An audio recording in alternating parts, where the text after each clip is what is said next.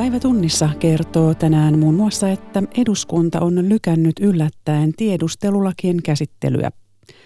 Kevään eurovaalit uhkaavat jäädä eduskuntavaalien varjoon. Kysymme myös, kuinka houkutteleva maa Suomi on osaajille. Viime vuosina Suomi on kärsinyt aivovuodosta.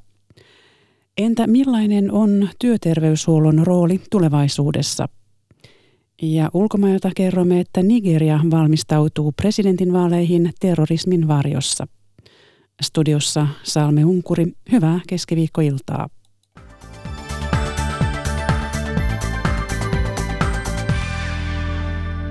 Eduskunta on yllättäen lykännyt tiedustelulakien käsittelyä. Eduskunnan virkamiehet tarkistavat, onko siviilitiedustelulain valiokuntakäsittelyssä otettu riittävästi huomioon perustuslakivaliokunnan kannanotot. Perustuslakiasiantuntijat ovat arvostelleet hallintovaliokunnan laatimaa mietintöä. Puhemiesneuvosto päättää huomenna, tarvitaanko mietinnöstä vielä perustuslakivaliokunnan lausunto. Eduskunnan puhemies Paula Risikko toivoo, että asiantuntijoiden epäilyjä ei tarvitsisi enää lukea sosiaalisesta mediasta. Kyllä minä sitä mieltä olen, että, että täysistuntoon, täysistunnosta ja täältä talosta ei lähde sellaisia lakeja, jotka olisivat perustuslain vastaisia ja että siellä olisi pieniäkin epäilyksen aiheita. Ja siitä syystä tämä prosessi etenee näin. Et sen mä tietysti toivoisin, että jos herää epäilys tämän talon toiminnasta, niin sitä ei tarvitsisi mistään somesta lukea, vaan mulle voi ihan kirjoittaa. Ja, ja, tuota, ja voi tulla myös käymään, ja kuppi kahviakin tarjota. Ja sellainen käytäntö olisi todennäköisesti paljon järkevämpää. Ja eduskunnassa on politiikan toimittaja Pekka Kinnunen. Pekka, miksi perustuslakiasiantuntijoiden esiintyminen on ärsyttänyt puhemies Risikkoa? Suojelupoliisin valtuuksia muun muassa tietoliikennetiedustelussa lisäävän lakiesityksen alta löytyy sisäministeri Paula Risikon nimi. Risikko on ollut vahvasti ajamassa tiedustelulakien ripeää käsittelyä. Tässä hän sai aikanaan tukea, vahvaa tukea presidentti Sauli Niinistöltä ja koko hallitukselta. Nyt perustuslakiasiantuntijat ovat tuolla perustuslakiblogissa kyselleet, että miten mahtaa sujua Risikolta eduskunnan puhemiehenä sitten sen valvominen, ettei eduskunnasta tule perustuslain vastaista ehdotusta. No onko tiedustelulakien hyväksyminen nyt jotenkin vaarassa? Kiirehän eduskunnassa tulee. Tässä on noin kuukausi tehokasta työaikaa, mutta näiden tiedustelulakien takana on niin vahva poliittinen tahto. Tässä on matkan varrella muun muassa hyväksytty niiden kiireellinen käsittely ja tiedusteluvalvontaa, on, viranomaisten valvontaa on kiristetty, että kyllä tämä näillä näkymin menee läpi, mutta mutkia matkaan tulee ja viivästyksiä. Hallintovaliokunnan puheenjohtaja perussuomalaisten Juho Eerola arvioi, että aikaisintaan ensi viikolla voitaisiin päästä eteenpäin. Miten tiedustelulakien käsittelyn mutkistuminen sitten vaikuttaa eduskunnan muihin kiireisiin, kuten maakuntasoten hyväksymiseen? Huomennahan ratkeaa, että tarvitaanko tästä hallintovaliokunnan mietinnöstä vielä perustuslakivaliokunnan lausunto.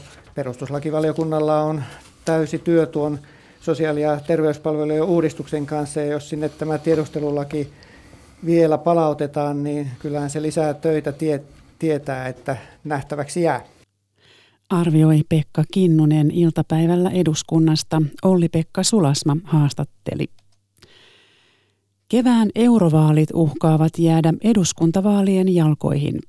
Ehdokkaista on selvillä vasta pieni osa ja kaikki puolueet keskittyvät ensin kotimaan vaaleihin – Europarlamentti on kuitenkin tiukka vallankäyttäjä.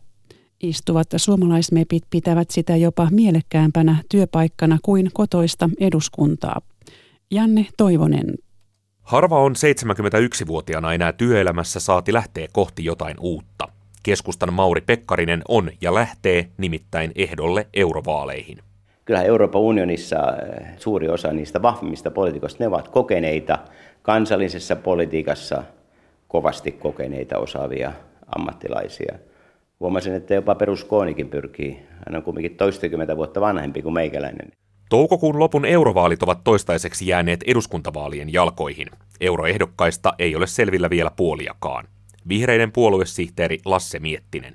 Kiireellisin prioriteetti on saada eduskuntavaalilistat valmiiksi, niin tota, me ollaan itse pullonkaulana tällä hetkellä, ettei ehditä, ei olla ehditty edes tavata vielä kaikkia kiinnostuneita ja mahdollisia eurovaaliehdokkaita. Toisaalta eurovaaleista povataan tärkeämpiä kuin koskaan aiemmin. Pöydällä on isoja asioita, kuten ilmastonmuutos ja muuttoliike. Eri asia on, osaavatko poliitikot puhua niistä. Puoluesihteeri Lasse Miettinen. Ne on täsmälleen tosi lähelle tulevia asioita, mutta jos me puhutaan niistä abstrakteina asioina, joista päätetään jossain kaukana Brysselissä, niin eihän silloin me saada ketään, ketään niin innostuun siitä. Kaikki syyt innostumiseen olisi sillä europarlamentti on nykyään täysiverinen lainsäätäjä. Yle kysyi istuvilta suomalaismepeiltä, osaako parlamentti jo käyttää valtaansa. 13 mepistä 11 vastasi, että kyllä osaa.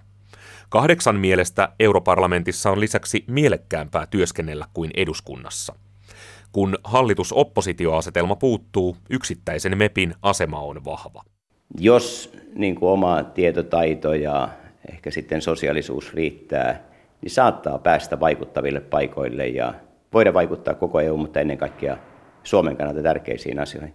Mauri Pekkarisen lisäksi ehdolla on toistaiseksi neljä muutakin ex-ministeriä, kaikki miehiä. Nimekkäistä naisehdokkaista ja alle viisikymppisistä ääniharavista on kova pula. Joko nimekäs konkari alkaa olla varma läpimenostaan? En todellakaan voi olla varma läpimenosta, ei. Että kyllä aika harva taitaa olla, joka voi olla varma ja kansa ratkaisee.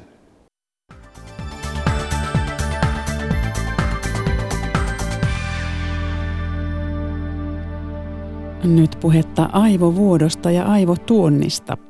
Suomi on kärsinyt viime vuosina aivovuodosta, eli Suomesta muuttaa selvästi enemmän korkeakoulutettuja ulkomaille kuin heitä tulee tänne. Nyt ennakoidaan jo, että Brexit laittaa Britannian huippuosaajia liikkeelle, mutta saako ja osaako Suomi hyötyä heistä? Kuinka houkutteleva maa Suomi on osaajille? Mikko Haapasen haastateltavina ovat Professoriliiton puheenjohtaja Jouni Kivistö-Rahnasto ja kasvuyritys Leaddeskin toimitusjohtaja Olli Nokso-Koivisto. Kivistö-Rahnasto arvioi aluksi, minkälaiset työmarkkinat Suomessa on tällä hetkellä huippuosaajille.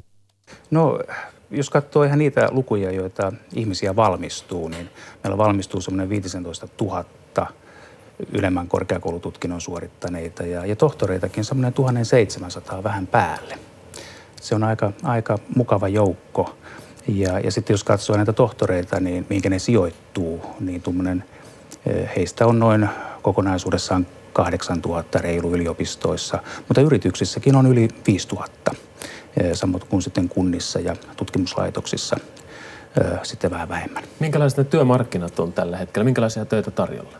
Ne on monesti tällaisia kehitystehtäviä, asiantuntijatehtäviä, näin voisi sanoa. Mutta onko se tilanne hyvä vai huono tällä hetkellä työllistymisen kannalta? No se on oikeastaan aika hyvä. Tässä on ollut jossain vaiheessa spekulaatiota siitä, että, että esimerkiksi humanistisilla aloilla tohtoreita koulutettaisiin valtavasti työttömiksi. Mutta näin itse asiassa ei ole. Että tuossa Aaressaaren tilastoja kun katsoin, niin, niin siellä oli 7 prosenttia niin kuin työnhakijoina. Hekin saattavat olla osittain niin kuin siirtymässä tehtävästä toiseen. Jossain kauppatieteissä tuo luku on vain yksi prosentti. Eli varsin voi sanoa, että, että, että väitöskirjan teko on sillä tavalla niin kuin kannattava, kannattava panostus itseensä. Koulutus ei välttämättä mene hukkaan. Liidesk on vuonna 2010 aloittanut ohjelmistoyritys ja se liikevaihto on nyt 11 miljoonaa euroa, kertoo koko luokasta. Minkälaisille osaajille teidän yrityksessänne on kysyntää? No, tietysti kasvuyhtiössä on monenlaiselle osaamiselle kysyntää, mutta tähän liittyen niin erityisesti teknisen alan osaamiselle – ja tota, niin kuin jos ajatellaan niin kuin, no, ihan ohjelmisto, ohjelmistoasiantuntijoita ja pilvipalveluiden asiantuntijoita, mutta sen lisäksi myöskin niin kaupallisen puolen osaamista kaivataan paljon ja sillä paljon rekrytointia päällä. Mm. No tosiaan, mikä teidän käsityksenne arvioinnin on siitä, lähtevätkö aivot Britanniasta, jos tapahtuu tämä maaliskuussa tämä kova Brexit, eli sopimukset on äkkiero Kyllä siellä voi liikettä tapahtua. Eli tietysti jos no Suomen kannalta sitä nopeasti katsoo, niin, niin, niin Britannia on meidän toiseksi tärkein tutkimuskumppani näissä EUn suurissa tutkimuksen puiteohjelmissa. Ja, ja tuota, se on ollut myöskin nettosaaja samalla tavalla kuin Suomi. Ja jos kova Brexit tulee, niin, niin Britannian rahoitus näihin, näihin isoihin hankkeisiin loppuu saman tien. Ja, ja sitten on myöskin tämä kysymys, että mitä me tehdään niin kuin käynnissä oleville hankkeille. Ja, ja kyllä se niin kuin aiheuttaa melkoista epävarmuutta siellä, että, että mihinkä mennä.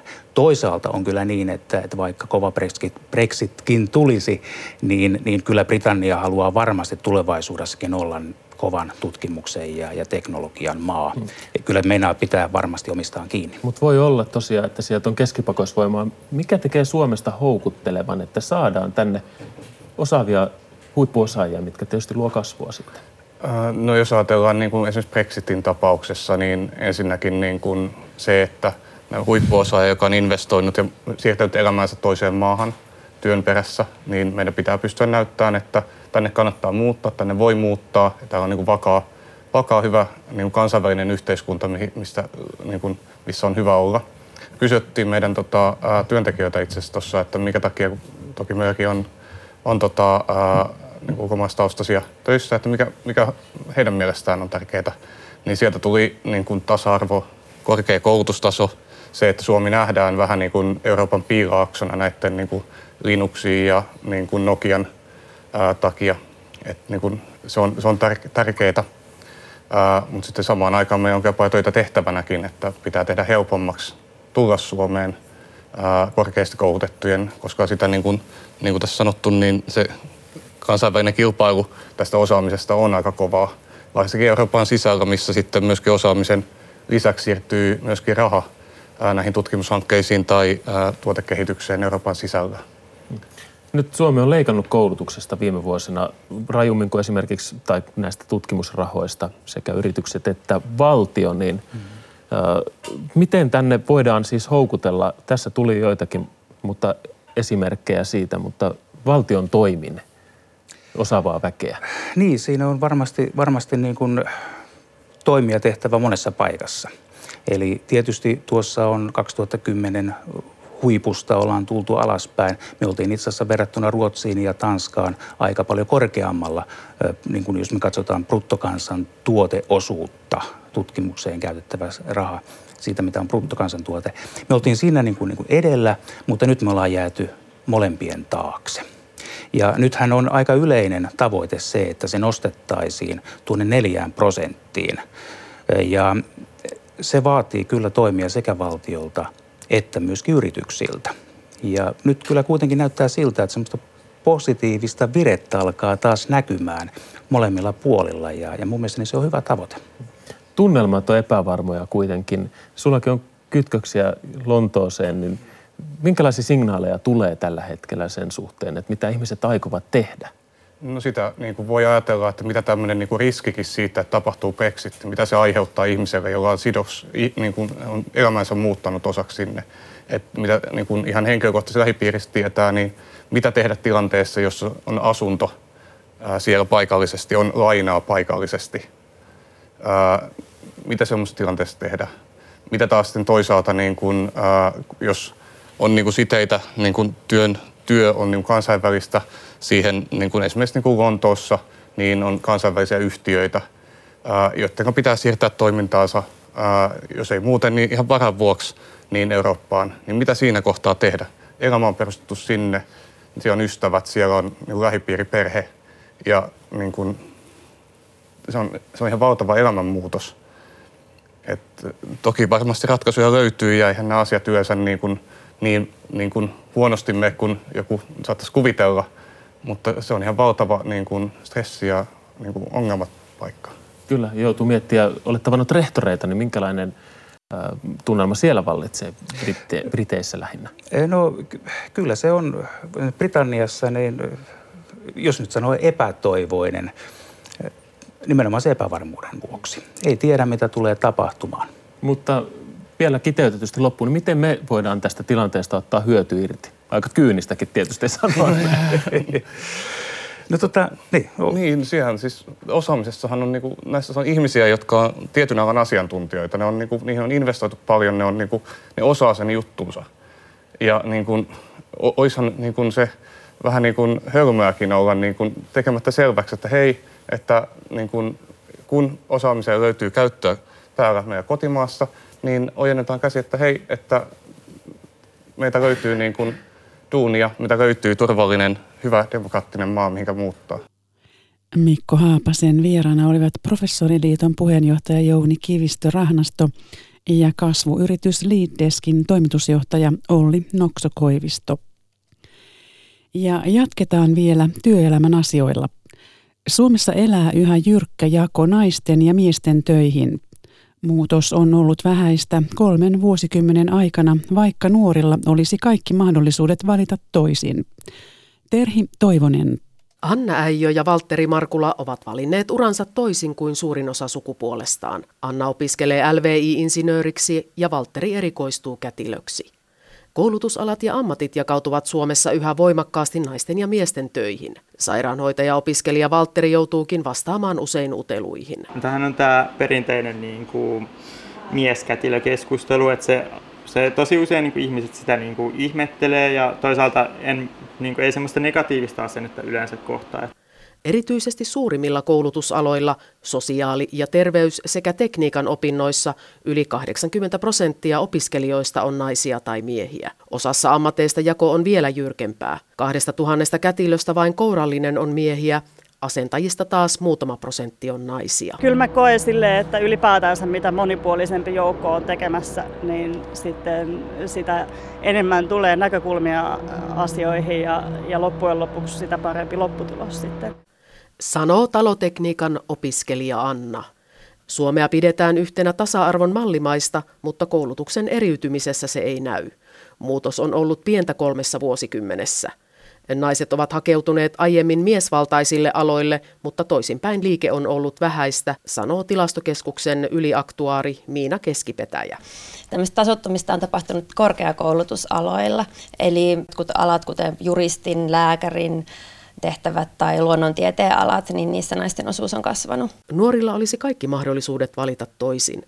Heitä ympäröi kuitenkin yhteiskunta, jossa aikuisten ammatit, kaverit ja harrastukset jakautuvat vahvasti sukupuolen mukaan, sanoo Sekli-hankkeen tutkija Inkeri Tanhua ajatellaan, että mikä mua kiinnostaa. Mutta sitten se niin kuin valinta tehdään itse asiassa aika pienen tiedon valossa se perustuu siihen, mitä on peruskoulussa opittu eri aineista tai lukiosta. Että valitaan vähän siitä, että mikä kiinnostaa siellä ja mikä on tullut tutuksi.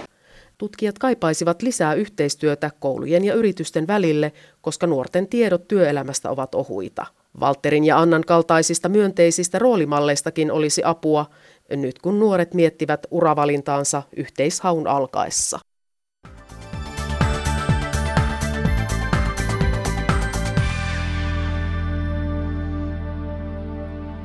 Työikäisten unettomuusongelmat ovat yleistyneet ja moni käyttää öisin valveilla ollessaan aikansa murehtimiseen.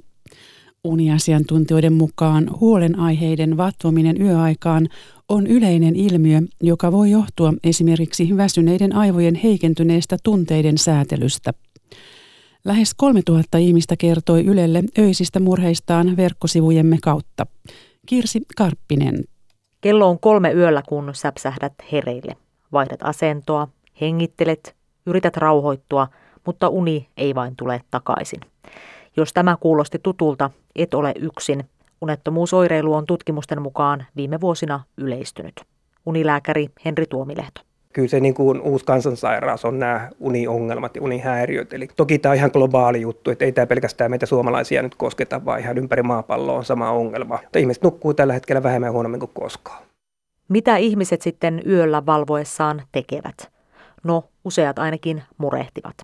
Lähes 3000 ihmistä kertoi verkkosivujemme kautta huolehtivansa eri asioista yön pimeinä tunteina. Monia suomalaisia askarruttavat öisin esimerkiksi raha, työ ja ihmissuhteet. Näin kertoo esimerkiksi Terhi Mustonen, Tietenkin työasiat tulee mieleen. Viimeksi viime yönä ja sitten mä murehdin myös, jos on perheessä jotakin, esimerkiksi aikuisen lastenikin asioita saatan miettiä ja vanhan isäni asioita. Ja Mikko Niska. Kyllä se on aika lailla ne työt, mitä sitä miettiä. Nehän ei sitten päivällä tunnu ihan niin tuota hankalilta ne asiat kuin mitä ne ehkä silloin, silloin yöaikaan. Psykologin mukaan huolet nousevat pintaan usein juuri yöllä, koska aivojen tunteiden säätely heikentyy väsyneenä, eikä ympärillä ole virikkeitä, jotka ohjaisivat ajatuksia pois ongelmista. Yöaikainen murehtiminen saattaisikin vähentyä, jos viettäisi jo päivällä niin sanotun huolihetken, jolloin kävisi läpi omaa mieltä painavia asioita. Jos ahdistus silti iskee yöllä, sängystä kannattaa nousta ylös. Näin kertoo Työterveyslaitoksen psykologi ja uniasiantuntija Mikael Sallinen tehdään jotain rauhoittavaa, mikä vie ajatuksia pois niistä huolenaiheista, ja sitten mennään takaisin sinne sänkyyn, kun tuntee itsensä taas väsyneeksi. Murehtiminen yöllä on hyvin yleinen ilmiö, joka vaivaa monia ihmisiä silloin tällöin. Jos asioiden vatvominen jatkuu kuitenkin useampia öitä viikossa noin kuukauden ajan, saattaa olla tarpeen kääntyä terveydenhuollon puoleen. Sitten työterveyshuollon tulevaisuudesta.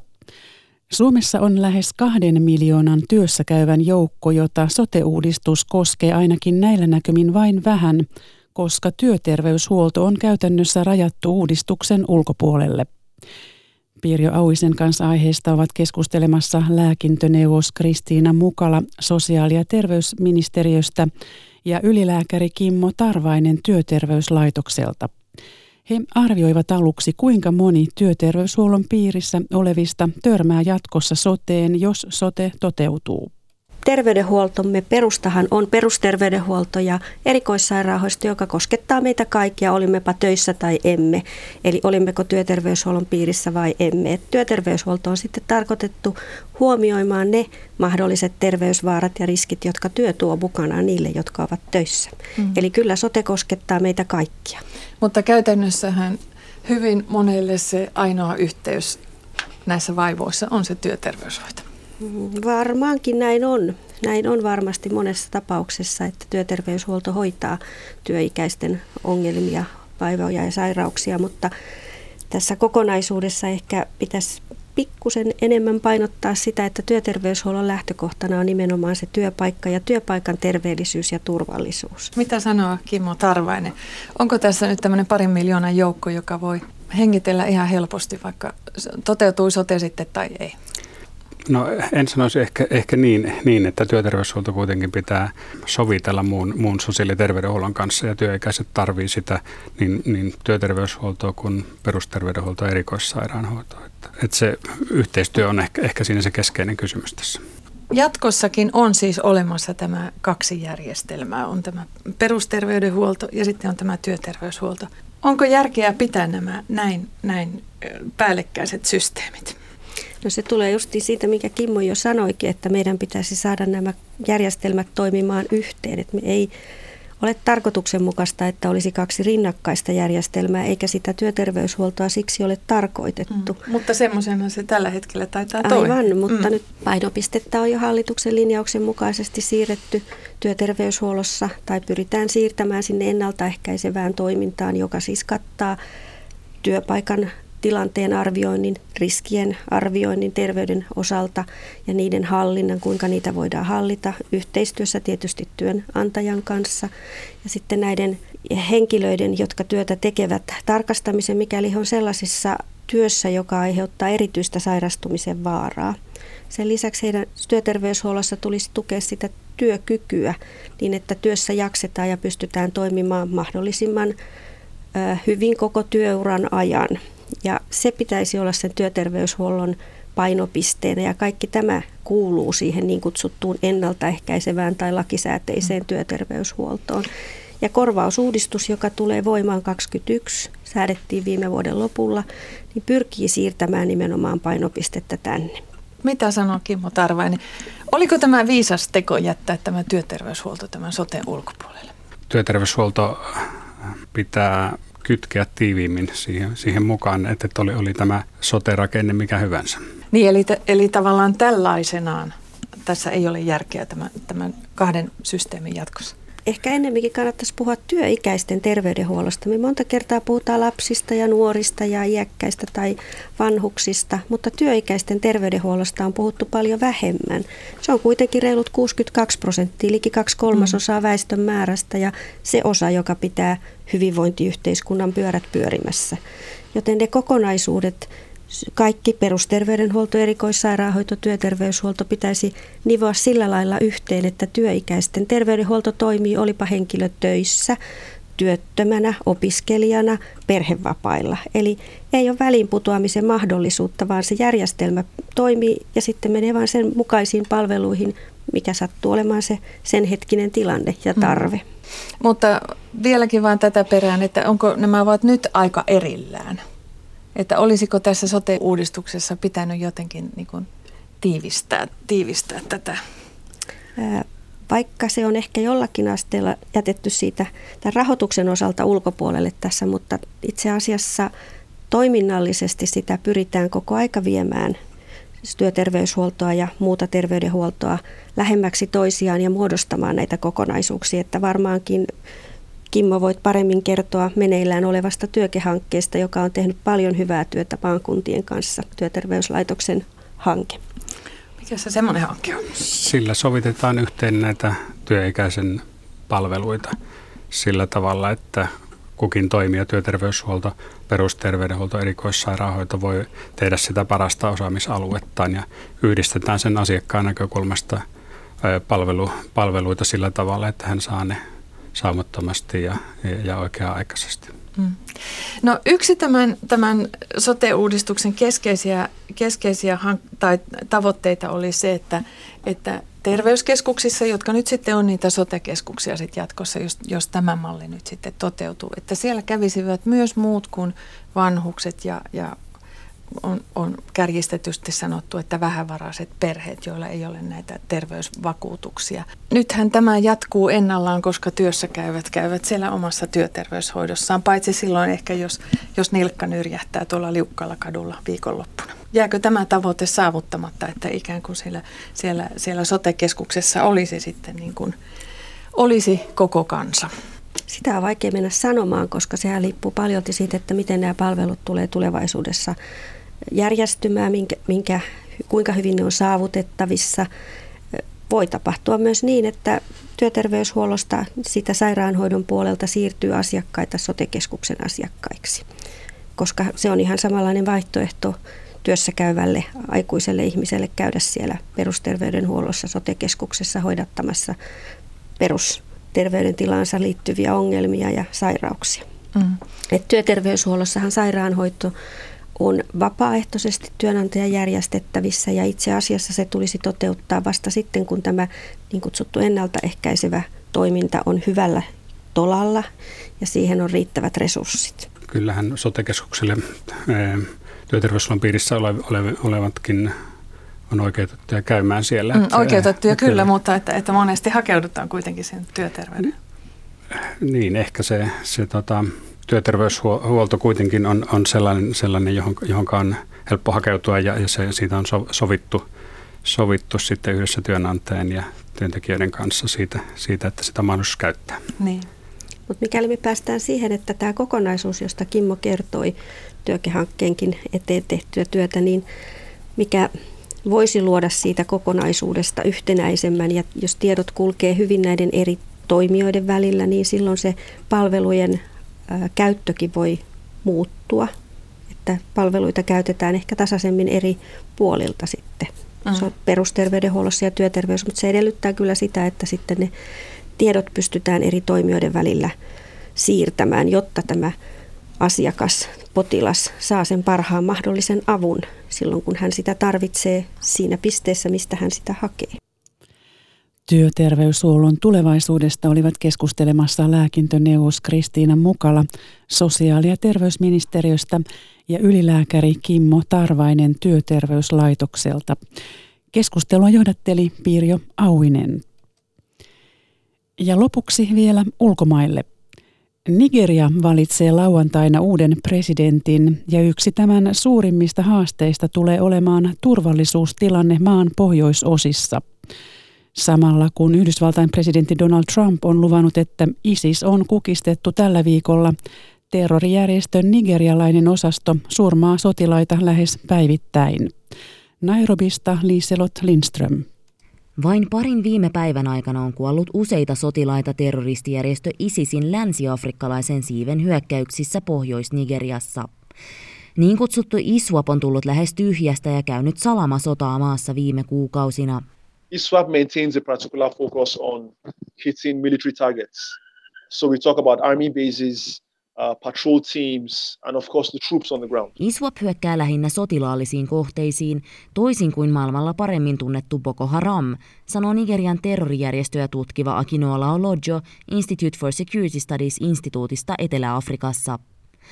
Boko Haramista irtautuneet taistelijat perustivat ISISin länsiafrikkalaisen siiven jo pari vuotta sitten, mutta järjestö on nyt päässyt valtaamaan suuria alueita Pohjois-Nigeriassa. Toisin kuin Boko Haram, ISWAP ei hyökkää siviilejä vastaan silmittömästi, vaan keskittyy iskuillaan heikentämään Nigerian valtion ja armeijan vaikutusvaltaa alueella. Mutta vaikka se tavallaan vaikuttaa vähemmän pahalta kuin Boko Haram, ISWAP on valtavaa tuhoa kylvävä terrorijärjestö, eikä kukaan siviili tue sitä, ellei ole pakko, Olojo sanoo. It's not something which they would voluntarily do if they had a, if they had a choice. Länsi-afrikkalaisella ISISillä on arviolta muutamia tuhansia taistelijoita, mutta määrää on vaikea todistaa, sanoo Olojo. Merkittävämpää järjestölle on, että se tällä hetkellä voittaa propagandasodan. Järjestön tavoitteena on pakottaa Nigerian armeijan sotilaat pois Pohjois-Nigeriasta ja toistaiseksi se on onnistunut siinä hyvin.